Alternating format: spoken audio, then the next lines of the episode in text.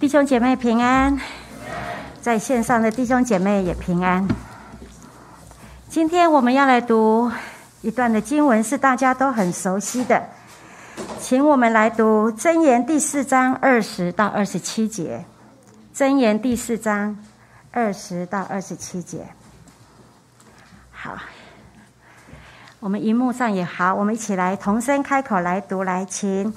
我儿要留心听我的言辞，侧耳听我的话语，都不可离你的眼目，要存记在你心中，因为得着他的，就得了生命，又得了医全体的良药。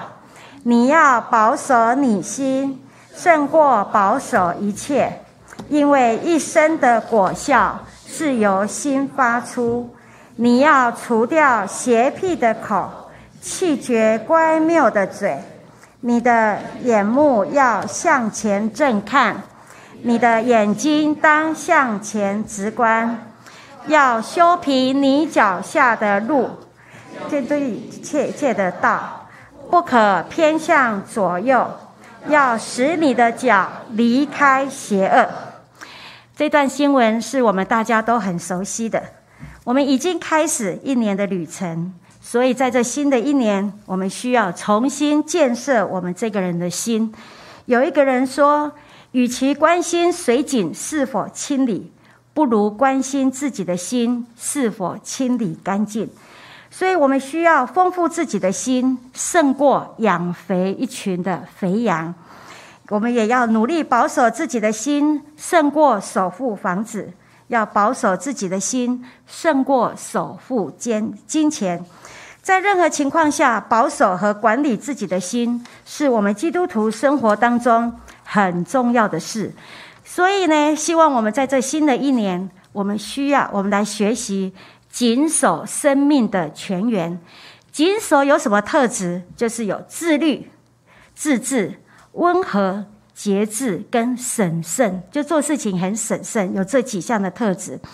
当文士跟法利赛人为了耶稣的门徒吃饭之前不洗手，觉得他们这些学生破坏了律法的卫生条例，有意见的时候，他们来质问耶稣，耶稣却强调：吃到进入到嘴巴的、吃进去的，不能污秽人；出来的才会污秽人。从口中而出的是指从我们心里所发出来的。在马太福音十五章十九节到二十节有提到，他说：“因为从心里发出来的有恶念、凶杀、奸淫、苟合、偷盗、妄政、谤毒，这都是污秽人的。至于不洗手吃饭，那是不污乎不会污秽人的。”耶稣在这里所说的。不仅是超越卫生的问题，也是超越心理健康的层面。主要是指我们内心深处的灵性问题。若不是上帝怜悯、圣灵的光照，我们根本看不清楚自己内心的光景。那么要如何解决呢？其实，在先知以西结书的里面，早就告诉我们的，要靠上帝所赐给我们的新的心和新的灵。除去实心，换上肉心，才可以。也就是今天我们每一个人，上帝为我们换上一颗肉心，我们也都重生了，我们最得赦了，我们与神和好，也领受了圣灵。可是呢，我们的心仍旧是需要不断的保持单纯、洁净、谨守在神的面前。在旧约有一卷书叫《历代志下》三十二章，它就记载。当亚述王西拿基利很骄傲的要来攻打犹大的时候，若是你回去有空可以看那一章的经文，西西加王就看到这个西拿基利来了。西拿基利呢，他定义要攻打耶路撒冷，于是西西加王就与首长来商量如何来抵抗。所以呢，他们就开始商量。之后呢，他们就开始加强耶路撒冷四围的防御工作。他们在想，这个希拿基利那么的凶狠，他一定会来攻占我们。为了确保在长期被围困的期间，耶路撒冷有足够的水源可以喝，所以呢，西西家他就。开始备战。他的开始呢，为了要抵御那个西拿基利的进攻，所以西西家他就下令，就建造了一条水道，就是从基训泉引水经过地底下，进入到耶路撒冷城。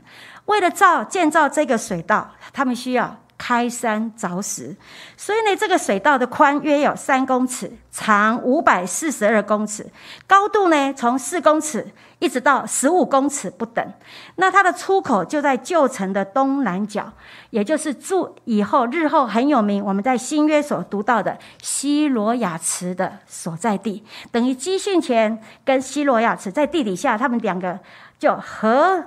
合并了合拢了起来了，所以呢，在列王记下二十章二十节，圣经就提到说，西西家其余的事和他的勇力，他怎样挖池挖沟引水入城，都写在犹大列王记上。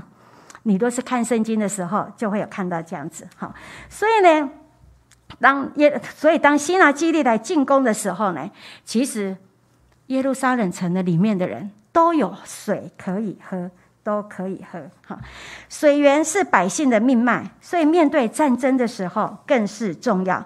西西家知道水源的重要，他也竭尽全力的来保全。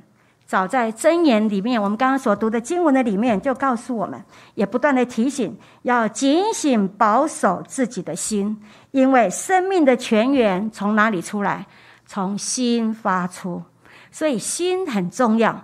我们在这新的一年的时候，我们需要谨守、保守我们生命的泉源。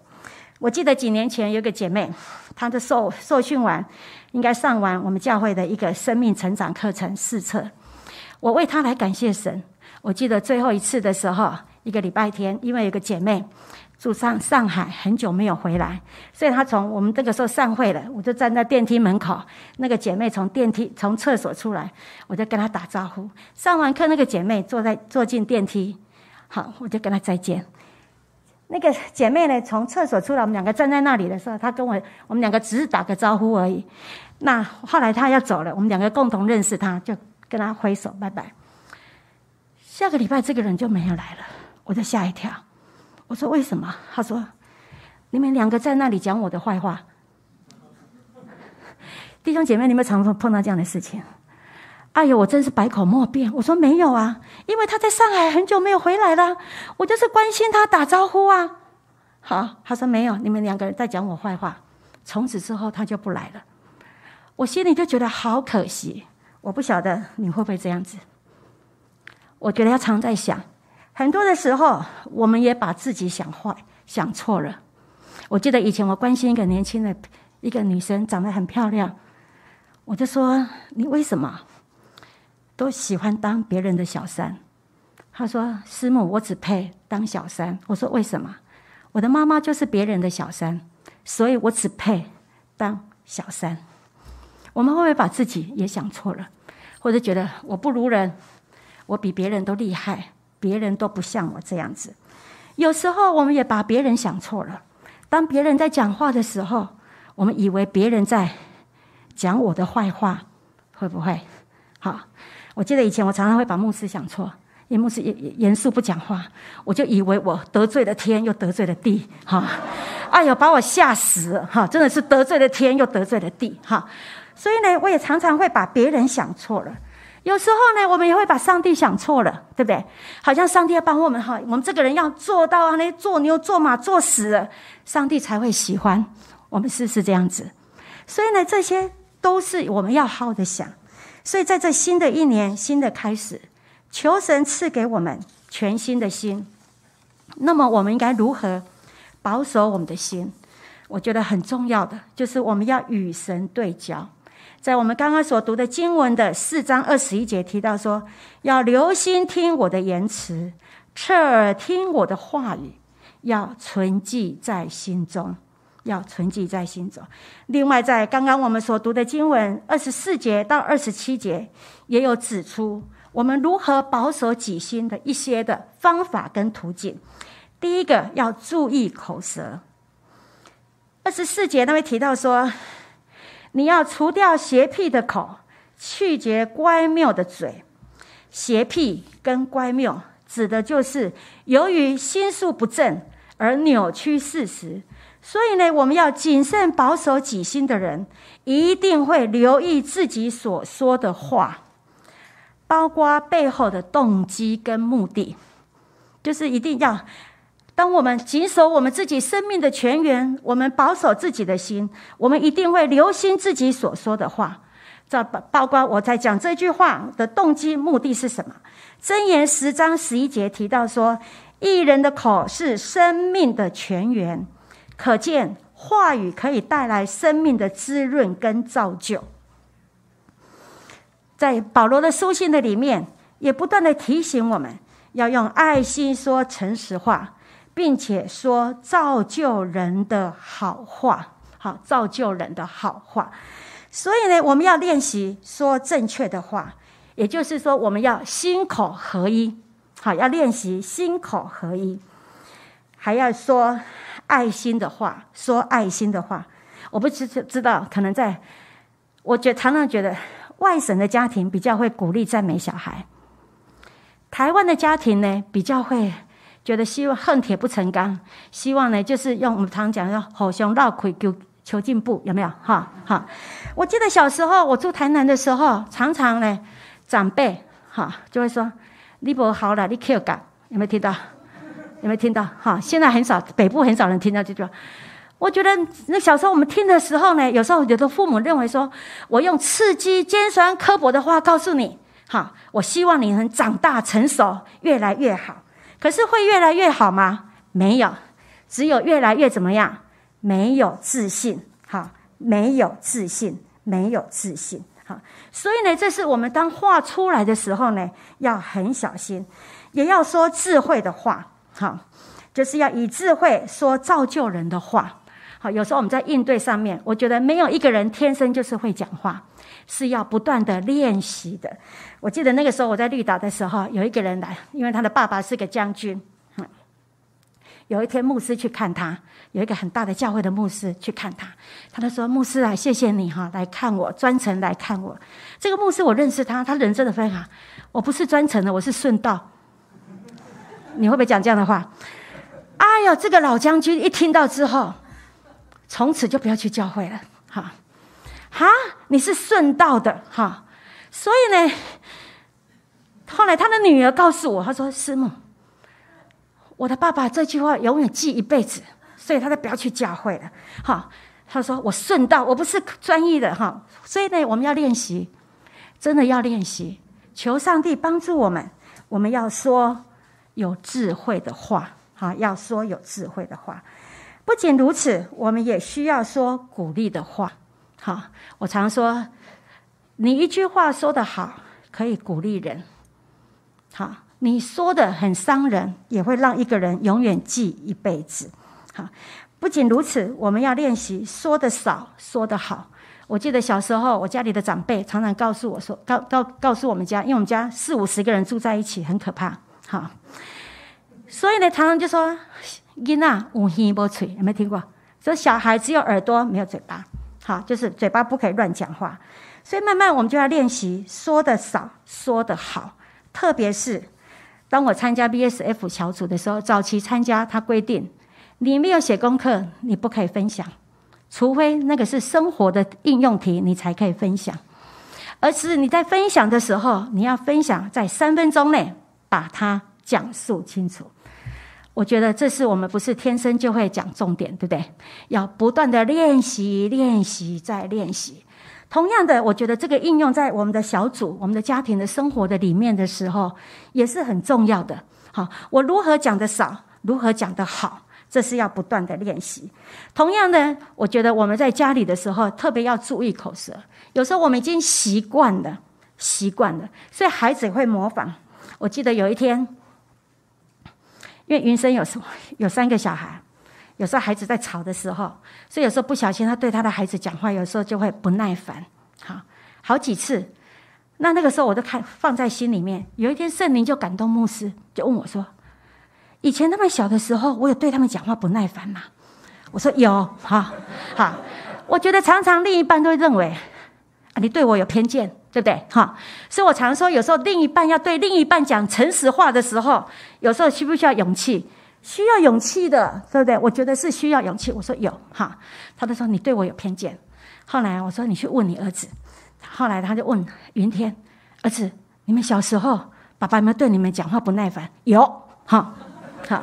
哎，我觉得做爸爸的很妙啊，不听太太的话，常常会听儿子的话跟女儿的话，对不对？哈，就觉得儿子女儿讲的都是对的，哈，就这样子哈。后来呢，牧师就很难过的说：好。后来来问了云生。儿子，你小时候会讲对你讲话不耐烦吗？有，哈，不长几次而已，哈。牧师就很自责，他说：“就是因为我对你讲话不耐烦，以致你今天对你三个女儿讲话也不耐烦。有时候你对你的太太讲话也不耐烦。”哈，圣灵就大大的光照他。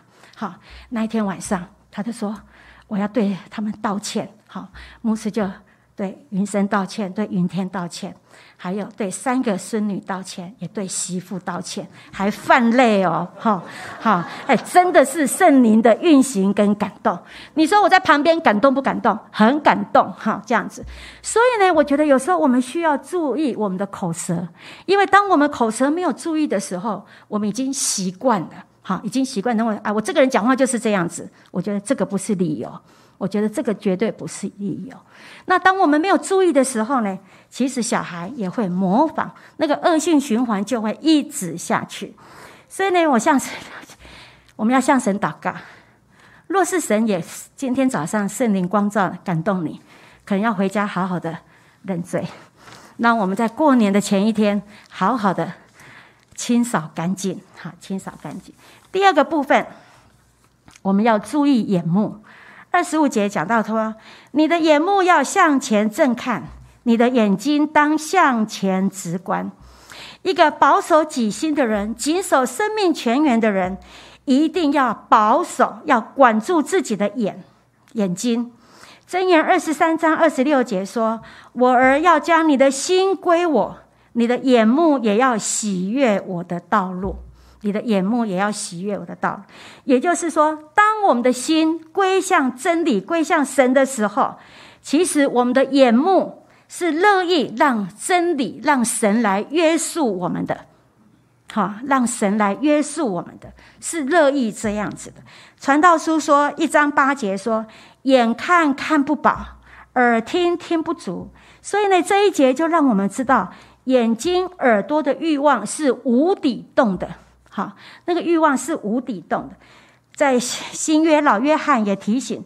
眼目的情欲是世界的一部分。他说：“人若爱世界，爱父的心就不在他里面了。”这是记载在约翰一书二章十五到十七节。所以呢，我们需要谨慎所看的一切，特别是在今天网络如此发达的年代。我不晓得大家有没有觉得，我们每天的资讯从四面八方来，都对我们疲劳轰炸。所以呢，我们现在所碰到的困境，远比过去任何的时代更加的严峻。所以我常常说，顺服跟效法基督的事情不会自然发生的，我们必须需要刻意的一些的自我的约束、操练、学习来的。所以呢，你就看电视的尺度，或者是一些广告，有一些连大人小孩都不宜观看的。可是呢，有时候因为这些不断的有害的东西一直都在伤害我们，所以呢，我们需要留心我们的眼目。大家都知道，我对山西用品是不太熟练的，也都不会。以前呢，我都觉得说，哎，为什么别人家的手机那么厉害，可以放诗歌？啊，我是零元手机，好像不能放诗歌。其实不是。去年呢，当我我我生日的时候，我的儿两个儿子送我一个很好的手机的时候呢，我才说。哦，原来手机里面有 YouTube 哈，我儿子就教我妈妈，就从这里哈，可以怎样怎样，可以看看，好，你就知道我多熟哈，这样就开始看了哈，就开始听音乐、找东西这样子，我就慢慢发现了，有时候 YouTube 一些的用字遣词很辛辣、很怂恿。弟兄姐妹，当你看到那些广告一格一格的时候，你会不会有心想要去打开它？人的好奇心就是想要打开看。感谢主，到现在我还没有打开过，好。我都告诉我自己说不可以，不可以，不可以，因为当我们越看的时候，就不断的被洗脑了，越看了越深入了，越多越进去。不仅如此，我们也会浪费了很多的时间在里面，哈，很多的时间在里面。所以呢，这是我们需要学习的，哈，有一些需要要要来学习的，好。所以呢，求神提醒我们，我们需要注意我们的眼目。不仅我们个人注意，我们要留心我们家的孩子，他的眼睛在看什么东西。好，他的眼睛在看什么东西？有时候我们认为说啊，看得过去就就忘记了。你觉得会忘记吗？我记得我小时候三岁看的一个东西，到了很多年后才离开，好才离开。所以呢，这是要很小心的。所以我们要约束，求神来约束我们的眼目。第三，在二十六到二十七节提到说，要修平你脚下的路。坚定你一切的道，不可偏向左右，要使你的脚离开邪恶。一个谨守生命泉源的人，要很注意，也要很谨慎我们的脚步，要留心走正路，远离恶事。什么是罪？过去这个礼拜五的时候，我们上 BSF，他有一个解释，我很喜欢。以前我们认为罪就是没有中到那个红色的。靶心叫做罪。他那一天他的讲道里面说什么是罪？把上帝推开，我说了算，你不要来管我就是罪。这三点是不是在我们的生活当中常常都有这样的事情，对不对？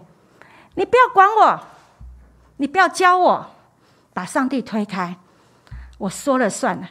好，这个就是罪，天天在我们的生活的里面都有在发生的事情。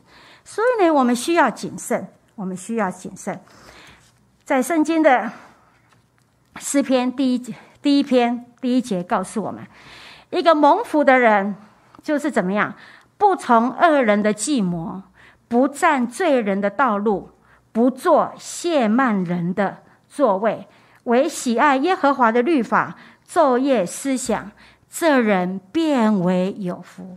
所以呢，一个蒙福的人是不从、不站、不做。什么是恶人？恶人指的就是心中没有神的人。好，恶人就是指心中没有神的人。所以在二十节，在箴言四章二十到二十一节，他有提提说：“我儿要留心听我的言辞，侧耳听我的话语，都不可离你的眼目，要存记在你的心中。”所以，一个蒙福的人，就是我刚讲的，不从、不站、不坐。更积极的思想耶和华的律法，所以呢，希望我们在这新的一年，我们就是不断的把神的话，不是读了就过了，求上帝帮助我们把它读，我们读了神的话，就存记在我们的心里面。所以这是要不断的学习。台湾有一家公司叫永光化学公司，大家都听过哈。他的创办人呢，陈定川长老。他本来他是一个矿工的小孩，他的爸爸在一次的那个什么矿坑灾变当中就受的重伤，所以呢，陈长老他十岁不到的时候，他就开始需要为帮忙家里，哈，需要帮忙家里，不然家里很穷。小学毕业之后，他曾经到面摊去帮忙帮忙过一段时间，后来他到了化工厂当工友，他就开始半工半读。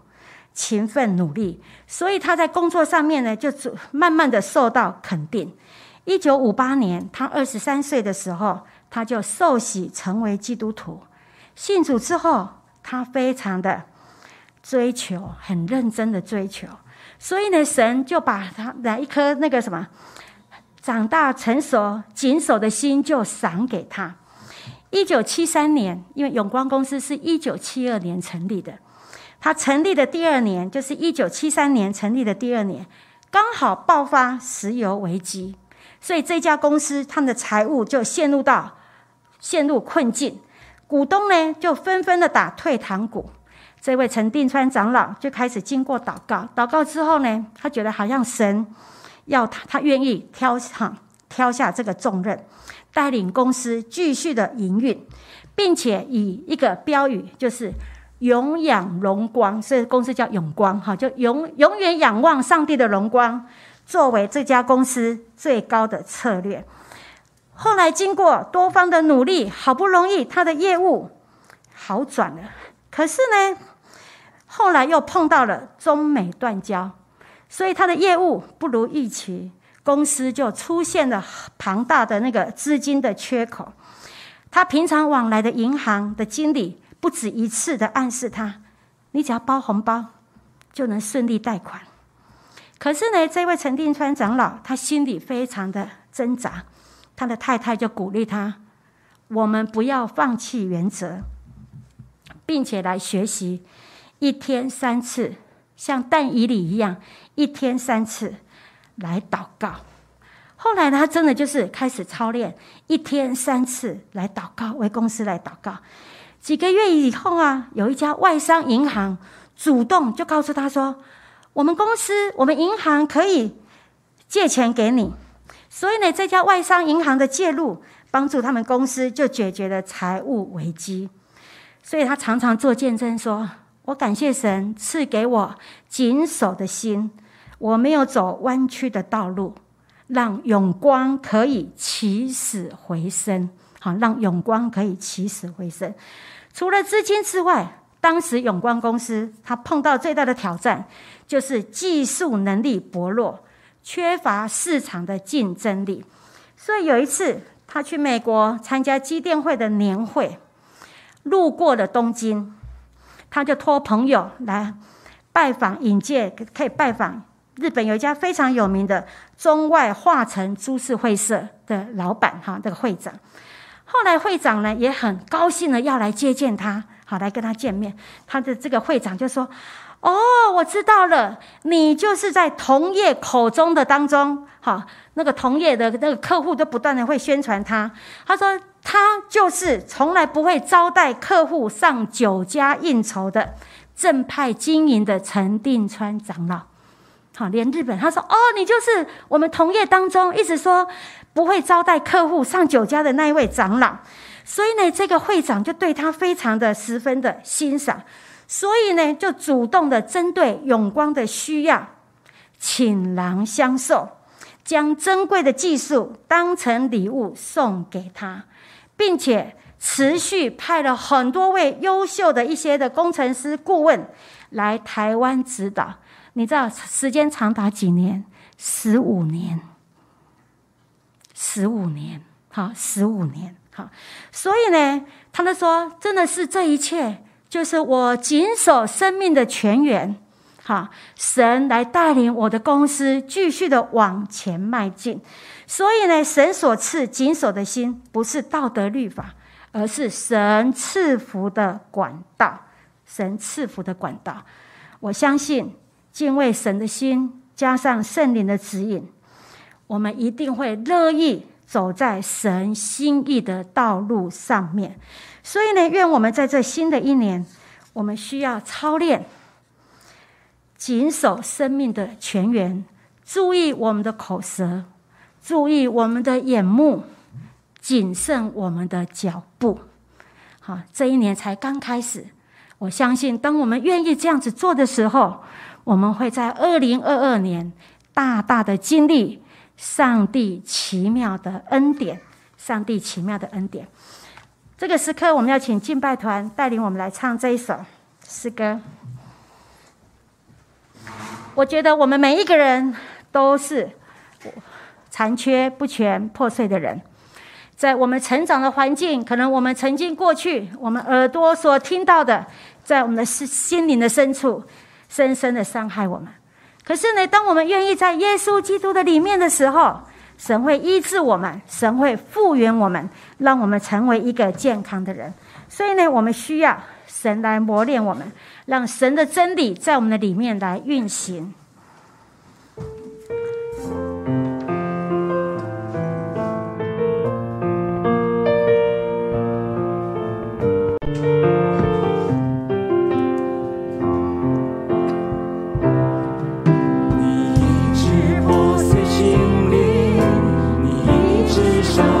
我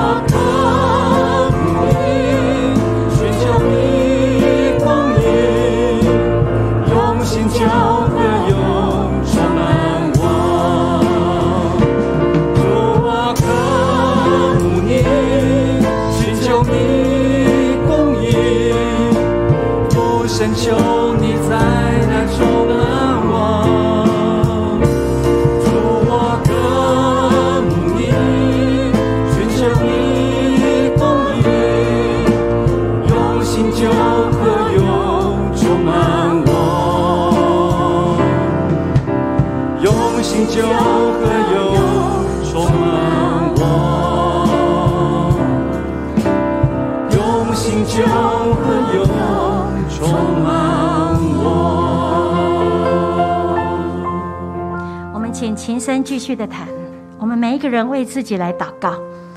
我们求神在这新的一年，让我们继续的渴慕他。求神用他的话语、圣灵，在我们的生命的里面来管理我们，也让我们的生命乐意让神来扭转我们这个人。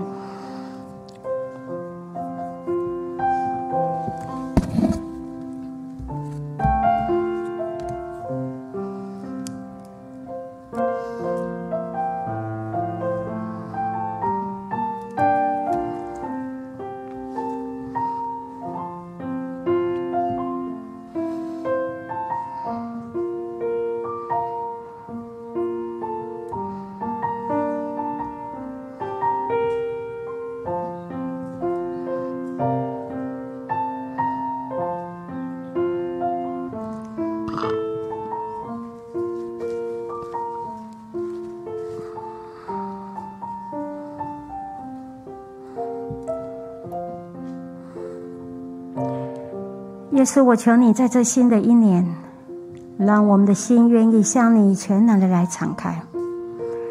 主啊，愿你的灵运行在我们的生命的里面。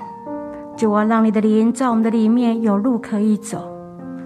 主啊，我求你，主啊，你自由的来扭转我们这个人。主，让我们这个人在你的里面甘心乐意被你来管理。主啊，我们奉献我们的口舌给你。主啊，我们奉献我们的眼目给你。主啊，我们奉献我们这一生的脚步，要走在你心意的道路上面。主啊，你知道我们软弱，可是主，我知道我们不是靠自己，乃是靠你的灵方能成事。